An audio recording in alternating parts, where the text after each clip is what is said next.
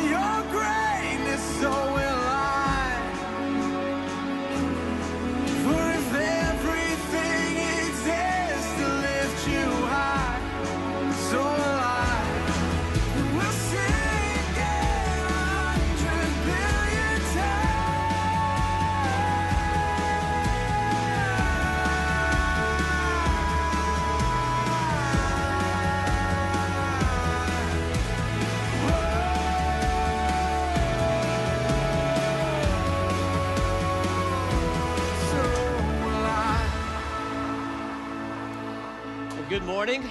Again, it's great to see everybody. Welcome to Seacoast Church. If I haven't met you yet, my name is Josh Surratt, and I serve as a lead pastor here at the church. And I'm excited. This uh, weekend's gonna be a little bit different, uh, but I will warn you that uh, we're less than 24 hours from getting off of a plane from Israel. Uh, so a bit jet lag. There's no telling what might happen, and so just need, need a little grace on that. Uh, but what we did, we took about 50 people from the church to Israel. We got back yesterday, and man, it was an incredible trip. And I'm sure that we'll be processing that with you and sharing some of those stories and what God showed us over the next couple of weeks. But I do want to tell you one story as we get started. We're, we're continuing our series this weekend called So Will I. And uh, the, the idea is that uh, we're, we're talking about worship and what does worship look like? And this will be week four. Uh, next week we'll finish the series. Darren patrick who is uh, new to our team teaching pastor you've heard him a couple of times he's going to be with us next weekend to conclude this series. But this weekend we're going to do a panel. But before we jump into it i wanted to tell you a story that happened in israel. Uh, we, we'd gone to up by the sea of galilee and our guide is a guy by the name of mark turnage and he's great. We love him he always does an incredible job and he's been telling me for a couple of years that he thinks that he knows where the ancient city of Bethsaida is. It's actually pronounced Bethsaida in Southern English, but he says Bethsaida because he's showing off. It's Hebrew. But uh, you may remember Bethsaida as the um, it's the pl- birthplace of Andrew and Peter. It's a fishing village. Jesus did a lot of ministry up there, and there's a couple of places that people have wondered if that was where it was, or these locations, or where that city was, but they haven't really confirmed it. Mark thinks he knows where it is, and so he took us to this site that they've just recently begun to excavate.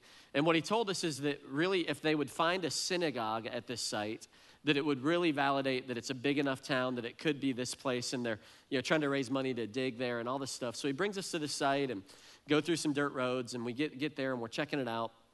And I, you know, was listening to him, but then I was kind of wandering around. I, you know, I wanted to ex- discover something. You know, I got a little Indiana Jones in me, and uh, wanted to figure, you know, find some things. And so I was walking around, and Tara Banks uh, was also kind of walking around exploring. And Tara, our worship pastor, uh, grabs me and she says, "I wonder what that rock is. Did you see that?" And she points out this this kind of big stone, and uh, it was flipped upside down, and uh, it was muddy and dirty and all this stuff. It was in a big pile of rubble uh, that had been there for hundreds of years. And so I went over and started to kind of mess with it a little bit.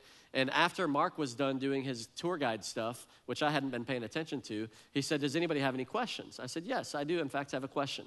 What is this lion over there? Because it had, had, like etching of a lion on it. And he goes, What are you talking about? I said, This big rock with a lion on it. What is that, this all about? Where do you think that's from?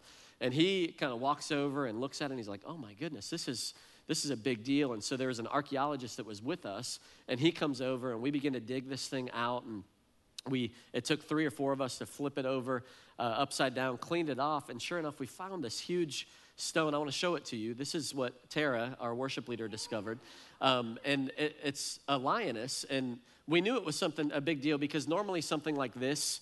Uh, our archaeologist was saying that they normally find stuff like this in hundreds of pieces and they have to kind of piece it together to figure out what it is. So, that in and of itself was amazing.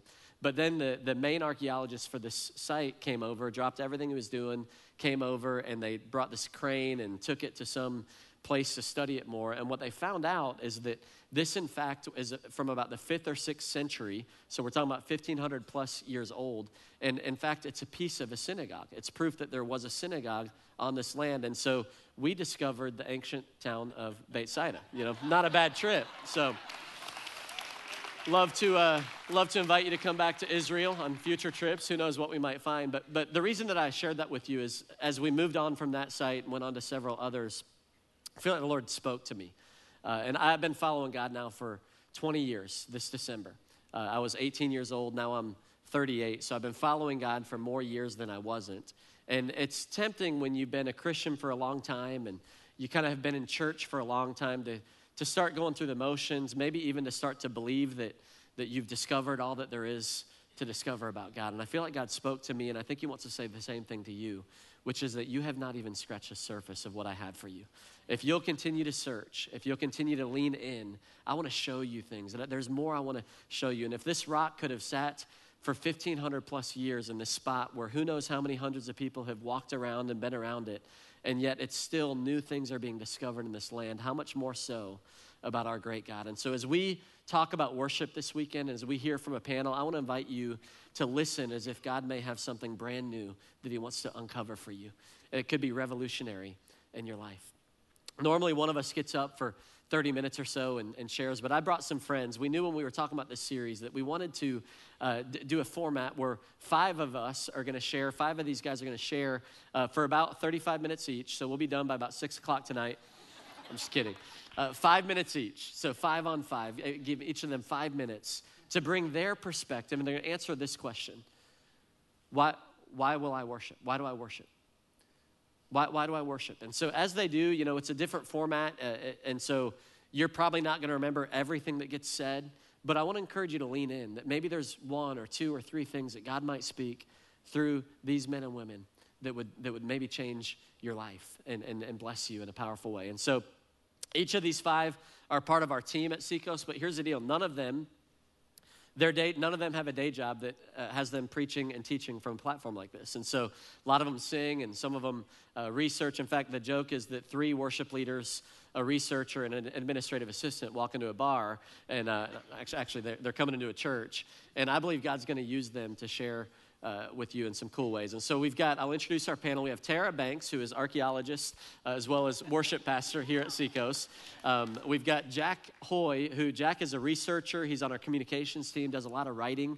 Uh, in fact, most of the good things that dad says around here, Jack probably fed him those lines. And so uh, great, great guy, been around for a long time. Brandon Lake uh, is also one of our worship pastors here at Seacoast and uh, does a great job leading here. He's been at many of our campuses as well. We've got Lynn Stroy, who is our uh, campus administrative assistant here in Mount Pleasant. She actually started at the Irmo campus as a children's ministry director, and uh, she kind of makes the engines run here in Mount Pleasant. And God's got just a very cool perspective that she's going to bring.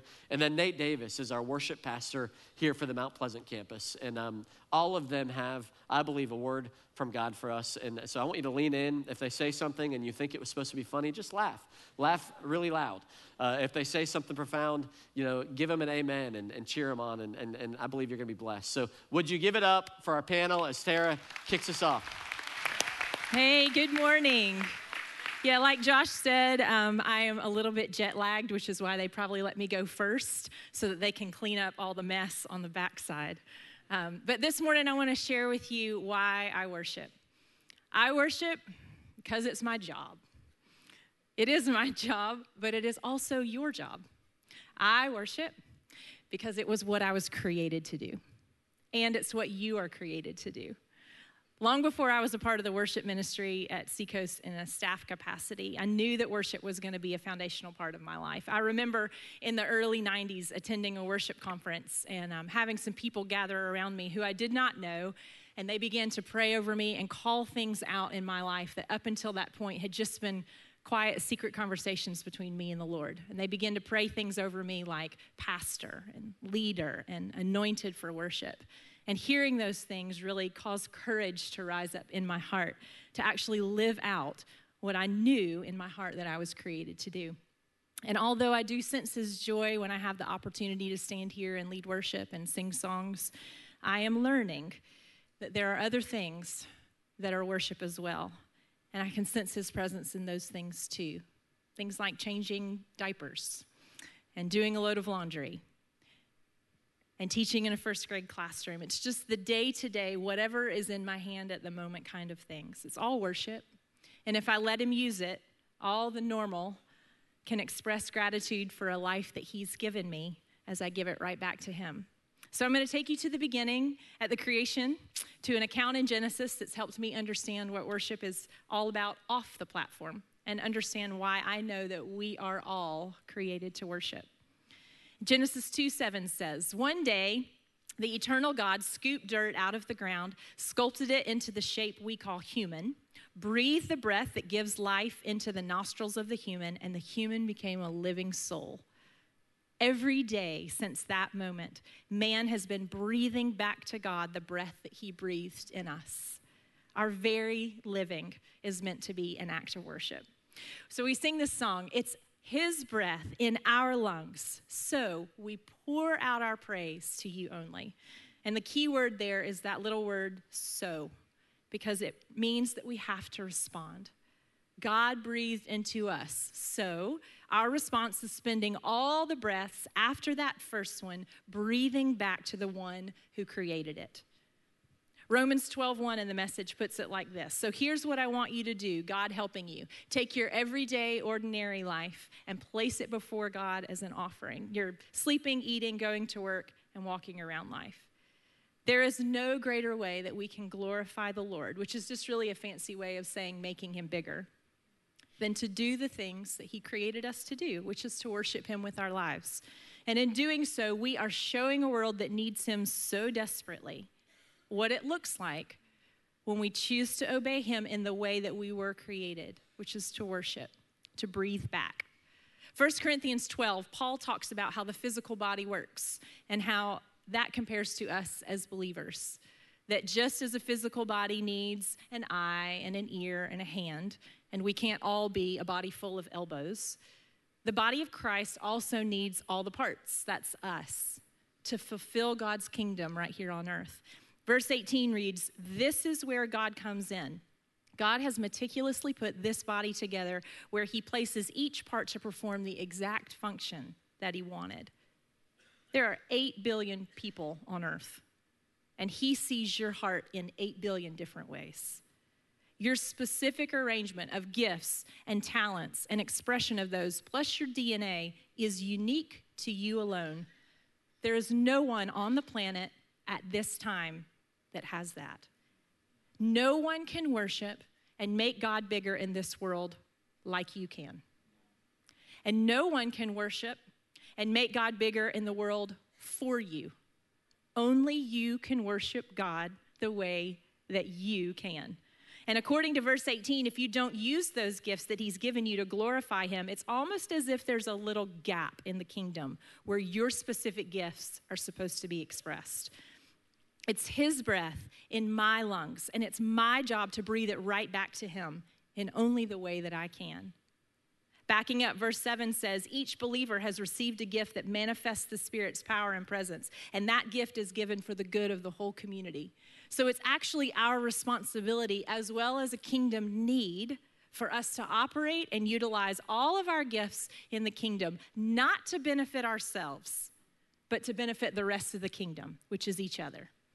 So, if that's the case, we have absolutely no need to compare ourselves to each other. Isn't that amazing? All we have to do is breathe our lives back as worship in only the way that we can and have been created to do. It is the ultimate you be you in the best way possible. So, practically, what does that look like? In your work, you're created to worship with every creative idea and plan. Students, you're created to worship as you study and learn. Parents, you're created to worship as you guide your children, your families. Seacoast, you were created to worship right here as we gather together with a holy roar that shows the world we still have breath. Let's join those who, for thousands of years, have breathed back their lives, seen and unseen, in grateful response to their Creator, and fulfill our purpose to worship. It's His breath in our lungs. How are you going to breathe it back?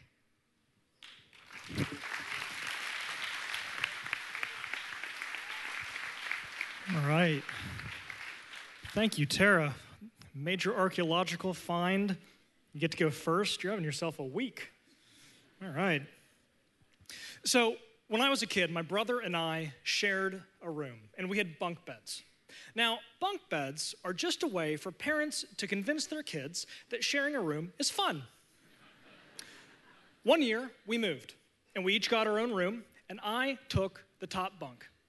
And what I did is I took my desk and my bookshelf, and I pushed them against the bed, and I turned them inward, so that underneath the bed became my own personal fortress of knowledge and introversion. and what I started doing was on the weekends, I would take my lunch and I would go upstairs, I would go into my cave, I would read, I would eat, I would be alone, and I was happy. And then I realized we can expand this franchise. There are three meals every day. That's two more times I could be by myself. Parents were not on board with this plan. No, you cannot take your dinner into your room and eat alone. You need to eat with us because we are what? A family. A family. Do you remember hearing that growing up? Have you ever said that? Did some of you say it this morning to your children to explain to them why they have to come to church with you? Not in Nashville. No, sir. In Nashville, children listen to their parents the first time. That's what I've heard. If you're a Christian, you're part of a family as well. And that family is called the church. Now, I know what you're thinking. Jack, does that include Brandon? Yes. Yes, it does. But I hear you. And frankly, I'm glad we're finally talking about this. In all seriousness, though, family is kind of messy. Some of you, you hear me say that you're part of a family and you don't know how you feel about that. I love what Dietrich Bonhoeffer wrote in his book, Life Together. He said, The church is not an ideal, it's a reality that we are privileged to participate in. The privilege in belonging to this family is not that we're striving towards an ideal, the privilege is to be in it as it is, not how we wish it was. Being in a family means something, it means we do things together. And in this family, the thing that we do together is worship. I worship because we are a family, because we are a family. It's always been that way.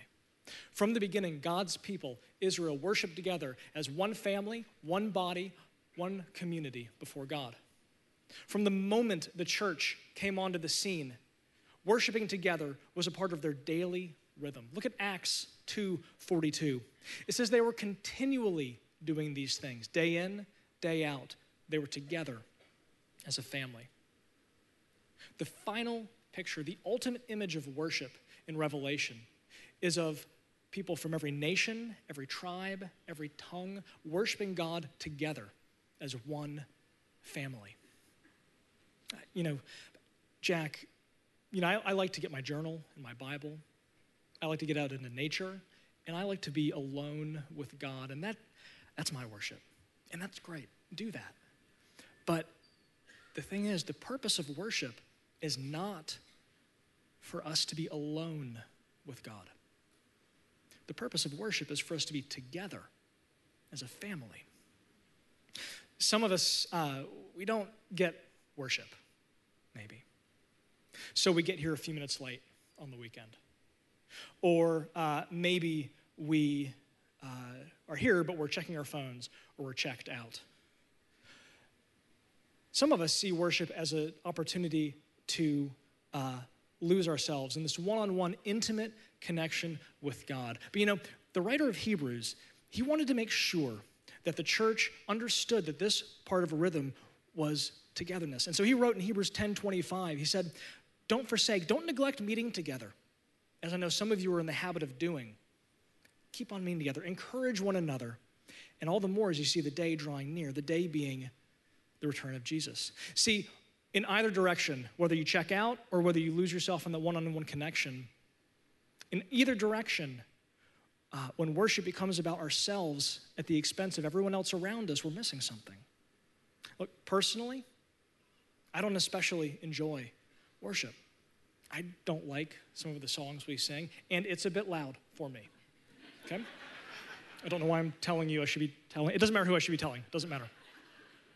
But I don't worship to enjoy myself, and I don't worship to lose myself. I worship to be with you.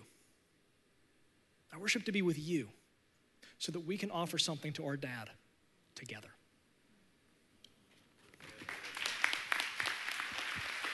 Amen. Amen. So good. Y'all enjoying this so far?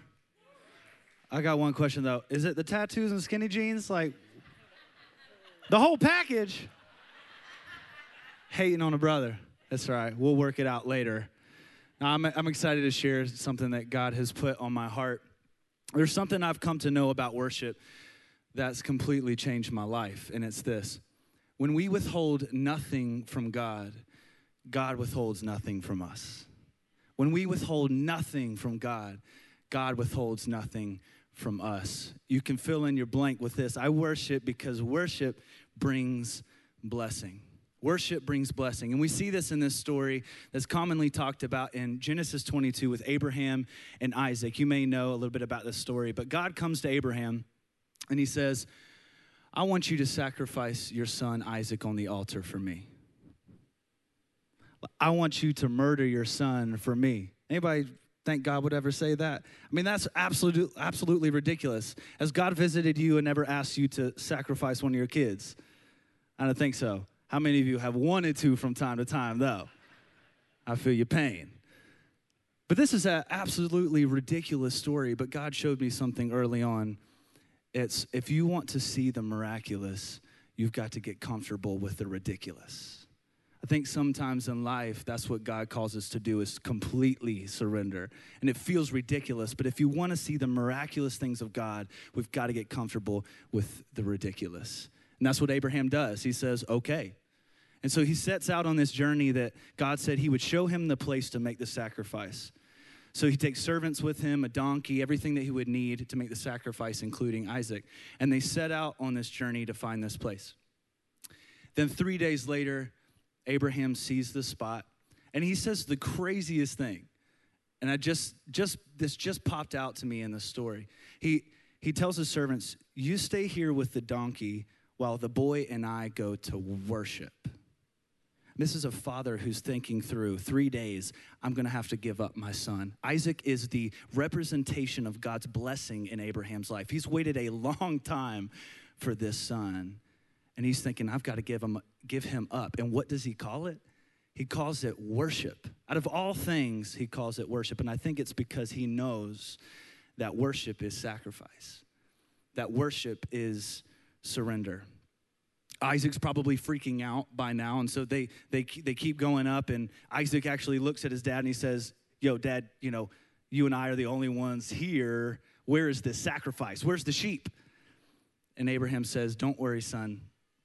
God will provide the sacrifice. So they continue up. Abraham builds the altar, takes the wood, he takes the rope, he ties his son up, he lays him on the altar, and he takes out his blade. And just before he's about to make this sacrifice, an angel of the Lord appears and he says, Abraham, Abraham, do not lay a hand on that boy. Don't touch him. For now I know how fearlessly you fear God that you wouldn't even withhold your precious son. And Abraham looks over and he sees a ram is caught in the thicket in this bush. And God provides a ram as a sacrifice in place of Isaac. And the angel of the Lord says this again, and this is in verse 15. The angel of God spoke from heaven a second time to Abraham I swear, God's sure word because you have gone through with this and have not refused to give me your son, your dear, dear son, I'll bless you. Oh, how I'll bless you. And I'll make sure that your children flourish like stars in the sky, like sands on the beaches, and your descendants will defeat their enemies. All nations on earth will find themselves blessed through your descendants because you obeyed me. Abraham was willing to give up the thing that was most precious to him, the symbol of God's blessing in his life, and God asked for it. And as because of his willingness, God blessed him. Abraham knew that worship brings blessing, no matter the sacrifice, no matter the surrender. When we withhold nothing from God, God withholds nothing from us. And that's what worship is. It's going all in. God doesn't want your 90%. He wants everything. I don't even think God's so concerned about you checking your church box. He wants your entire life. Like Tara said in Romans 12, it's everything. Everything that we do can be an act of worship. But if we want to live lives of worship, we have to get comfortable with surrender and with sacrifice. But here's the great thing God always honors what he asks you to give up, every time. If God wants something from you, it's always good for you, every time. As I wrap up, just want to ask this question Where could you be withholding something from God today? I think God can only bless an open hand. And I think that's what worship looks like. It's living completely surrendered. So, where in your life could you be holding on to something that's keeping God from being able to bless you like you've never seen, like Abraham? For you, maybe it's your marriage. Like you're terrified of just letting God take control of your marriage and your situation. Maybe for you, it's finances. I know that can be super scary. For me, it's my future. I don't know what it is, but like I get terrified at surrendering my future to God. Whatever it is for you, I just, I want to urge you surrender that thing to God. Go all in, go 100% surrender because it's when we open up our lives in worship all of it, that we posture ourselves for the blessing and the favor of God. Because when we withhold nothing from God, God withholds nothing from us. Worship is sacrifice, and it is surrender, but worship brings blessing every time. Amen. Thank you, Brandon. So last year, I was in a store here in the Mount Pleasant area and I was shopping and I ran into a girl that I went to college with. And that's a big deal for me because I went to school in Virginia. And so all of my friends stayed in the Richmond, Northern Virginia area. And with the exception of my college roommate, I had not seen anyone from college in about 13 years. So we're standing there in the store, we're catching up, and she asked me, Why did I move to Charleston? And I told her I moved here for my job. And so she asked me where I worked. And I said, I work for my church. And the look on her face when I told her that I worked for my church, I, I wish I had a camera and I had taken a picture of it, but I didn't. So I scoured the internet and found the closest thing to what she looked like, and it was this. Complete and utter shock was the look on her face. And so when I think about that look, that look is a testament of why I worship. I worship because I've been forgiven much. And when I think about how much I've been forgiven, I think about a story that we find at the end of Luke chapter 7. Jesus is having dinner. He's at a Pharisee's house named Simon. And as they're having dinner, this woman comes in and she's crying. And at some point in the meal, she finds herself on the floor at his feet. Her tears are falling on his feet. She's wiping his feet with her hair and her tears. She anoints his feet with oil. And the entire time this is going on, Simon the Pharisee is thinking in his head if he were really a prophet, he would know that this is a sinful woman and he wouldn't let her touch him. And Jesus hears his thoughts and responds to him out loud with a parable. And the parable is there are two men. They both borrowed money. One borrowed 500 denarii and one borrowed 50 denarii. And so that that makes sense in our world, we need to step back and understand that one denarius is worth about one day's wage. So think about where you work, how much you make an hour, what your salary is, and imagine that you've borrowed 500 days worth of wages, a little over a year's salary. That's what one man borrowed. And the other man borrowed 50 days worth of wages, close to two months' salary. And so Jesus says the money lender forgave both of these men of their debt. And he asked him, Which one do you think loves the money lender more? And the Pharisee says, The one who had the most debt. And Jesus says, That's right. And he pulls back and he says, This woman, she's been forgiven much, so she loves much. But those who have been forgiven little, they love little. And so I think about that story and I imagine what if we were there at the dinner? Who do you think you are? Are you the Pharisee or are you the woman? Now, my natural inclination is to want to say that I'm the woman, but I wonder if most of the time I'm not the Pharisee. And I wonder that because we live in a society where we judge our sin in degrees on a continuum. And it's natural because that's how our society works. If you run a red light, you don't get the same punishment as someone who still steals $10,000. If someone steals $10,000, they're not punished the same way as someone who takes a life. And so that's how our world works. And so we're conditioned to compare our sin to someone else and think that ours is less than theirs. And then I wonder, looking at that parable, if Jesus wasn't trying to point out that sins are different, but the weight of our sin. Because I think about the guy who borrowed 50 days worth of wages. That's a lot of money, but it's not so much that he didn't think in the back of his head that at some point in his own power he could have paid it back. But the man who borrowed 500 days worth of wages, that must have seemed hopeless to him. There was no way he was going to pay that money back. And so his gratitude was because he understood the weight of his debt. And I wonder if we really understand the weight of our sin, no matter what it is. And so when I think about the parable, when I think about that woman at Jesus' feet, when I think about my friend looking at me in the store, we laugh at it, and I found that funny picture. But at the moment, it stung a little bit because it reminded me of where I was. But that sting turned to gratitude because it reminds me of who my God is and what He did for me. And so I always want to be that woman at His feet, pouring out all that I have and all that I am in worship of Him. And so I worship because I've been forgiven much.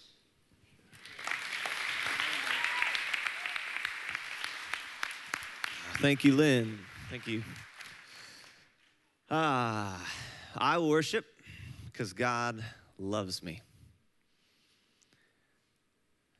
I think a simple way uh, to define worship is that worship is a result of how much you love God.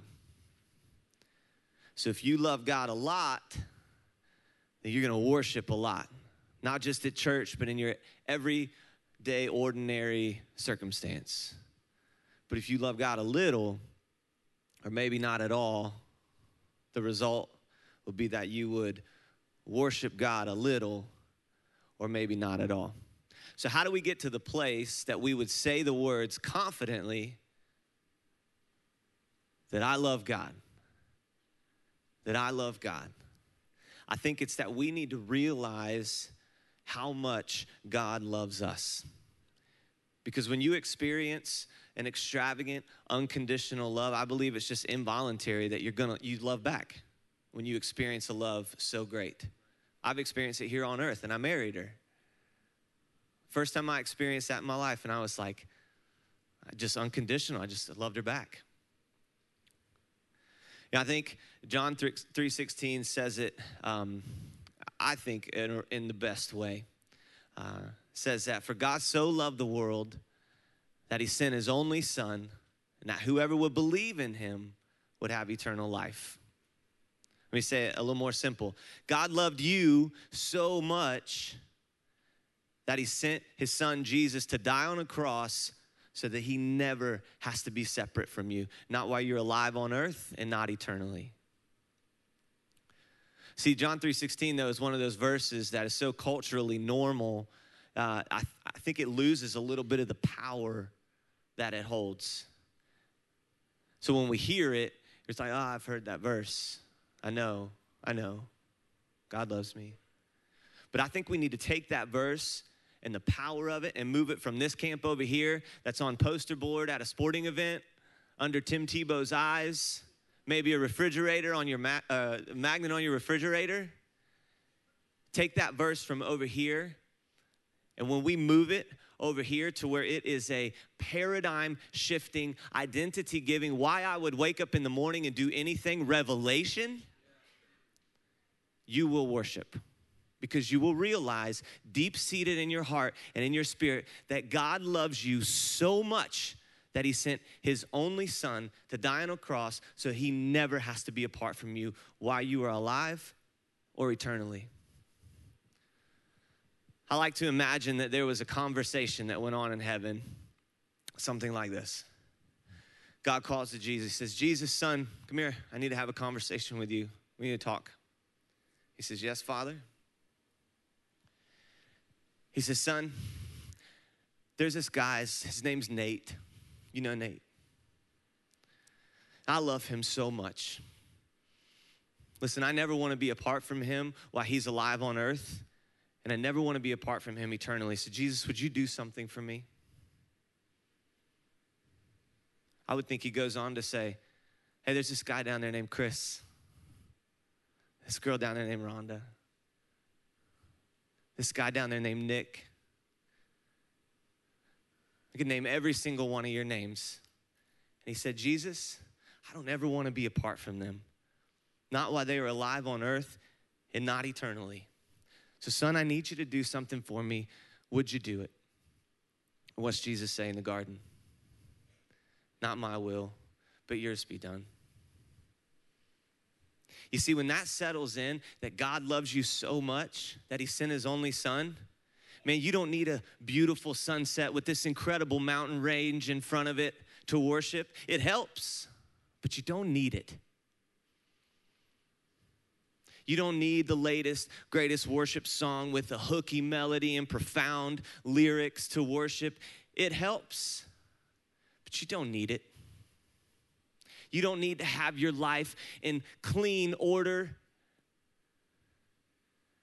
because God had that conversation when we were at our worst. When God was there and his arms were open, I know I've done it, and we said, No, thank you.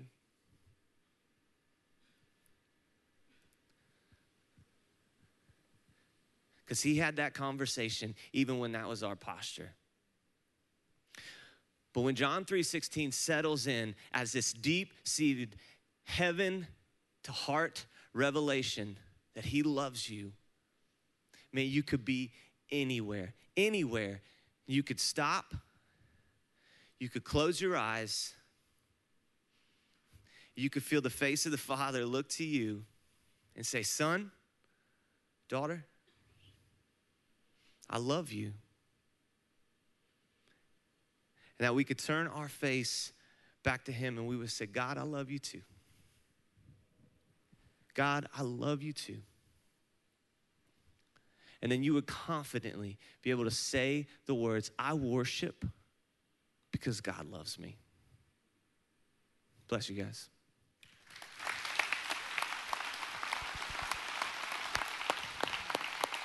Wow.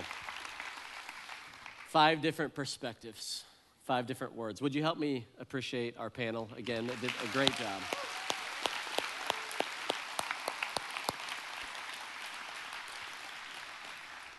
So, we've heard from five people why they worship. Let me turn the question back to you. Why, why do you worship? Why do you worship? And will you worship? I love the way that Nate summed it up. A real simple definition of worship it's when, when I express my love back to God. And I want to invite you as we kind of move towards concluding our time together to do that, to express your love back to God. And it's going to look different for each and every one of us. I mentioned that we went to Israel, and it was a, about a 12, 13 day trip. And my wife went with me as well. And the night that we were leaving, my four year old daughter, Ellie, was just having a really hard time uh, with us going. And, and she was making it hard on her dad as well. And so I was putting her to bed, and she's crying, and I don't want you to go, and you know, I want to go with you, and just having this conversation. And, and as I turned to leave her, um, she says, Daddy, I don't like the promised land anymore. I don't like the promised land anymore. Just you know, rip your heart out. Gosh, I'm crying and and and so we went and we come back home and uh, yesterday afternoon get home and we, we reunite with Ellie and she's crying but it's in a different sort of way. She's so happy that we're home and she wraps her arms and legs around us and she just hugs as hard as she can and and, uh, it, and just two totally different expressions. One of them in joy, and one of them in sadness. But you know what's interesting about that is her dad. Both of those expressions communicated her love for me. both of those expressions were precious to me. And I want to invite you to express your love to your Father today as we worship. And I don't know what that's going to look like for you. For some of you, it's going to be hard. And, and maybe you feel distance between you and God. Maybe there's pain that you're walking through right now, and, and your expression is going to reflect that. And it's going to be honest, and it's going to be raw, and it's going to be precious to the Lord as He draws near to you. Others of you, maybe you're having a great week and things are going really well for you. And as we approach Thanksgiving this week, it's going to be an expression of gratitude of God, I'm so grateful. I love you so much. And I'm so thankful for what you've done in my life. And it's going to be beautiful and it's going to be precious in the sight of God. You know, my prayer for us this weekend is that the five different perspectives of why I worship is going to turn into about 15,000 expressions of worship back to God. That you would just say, God, I love you. And maybe for some of us, it's going to be an act of sacrifice and of surrender, as Brandon talked about with the story of Abraham and Isaac. And, and it's going to be releasing something that maybe we've held closely and, and allowing God to kind of uncover a new part of us or, or take hold of a new part of us. You know, for some of us, it might be, um, like Lynn said, uh, it's going to be that Will Smith expression. well, like, what? Seriously, God, you, you've done that for me. You've forgiven me that much. And we're going to reflect back to that place that God has delivered us out of. And for some of us, that may be a place that He delivers us out of today. And we're going to go, man, I have been forgiven so much. And I'm going to give Him everything I've got in worship. I will not worship like the Pharisee. I will worship like that woman who expresses and lays it all out to God. But I'd love for us to just turn this place into a place of worship, that we would answer, Why will I worship? And then we would do that together. Would you pray with me as we close? God, I'm, I'm so grateful. I'm so grateful that uh, each of these panelists have been a vessel from you, from heaven. Their voices have in our lives represented yours, and you've spoken truth into our lives. You've spoken hope, you've spoken healing. And God, I just pray, Lord, now that uh, uh, just an atmosphere and an attitude of worship and of love and of reverence would sweep through this place as we worship you. As we say, so will I. God, that for those of us that are in a hard place, that we would, Lord, worship you out of that place. For those of us that are in a great place, that we would worship you out of that place. And as we do that, that you would do what your word says you will. You would literally inhabit the praises and the worship of your people. That you would deposit something in us, Lord, that would be transformational in our lives. We love you and we worship you. In Jesus' name, amen.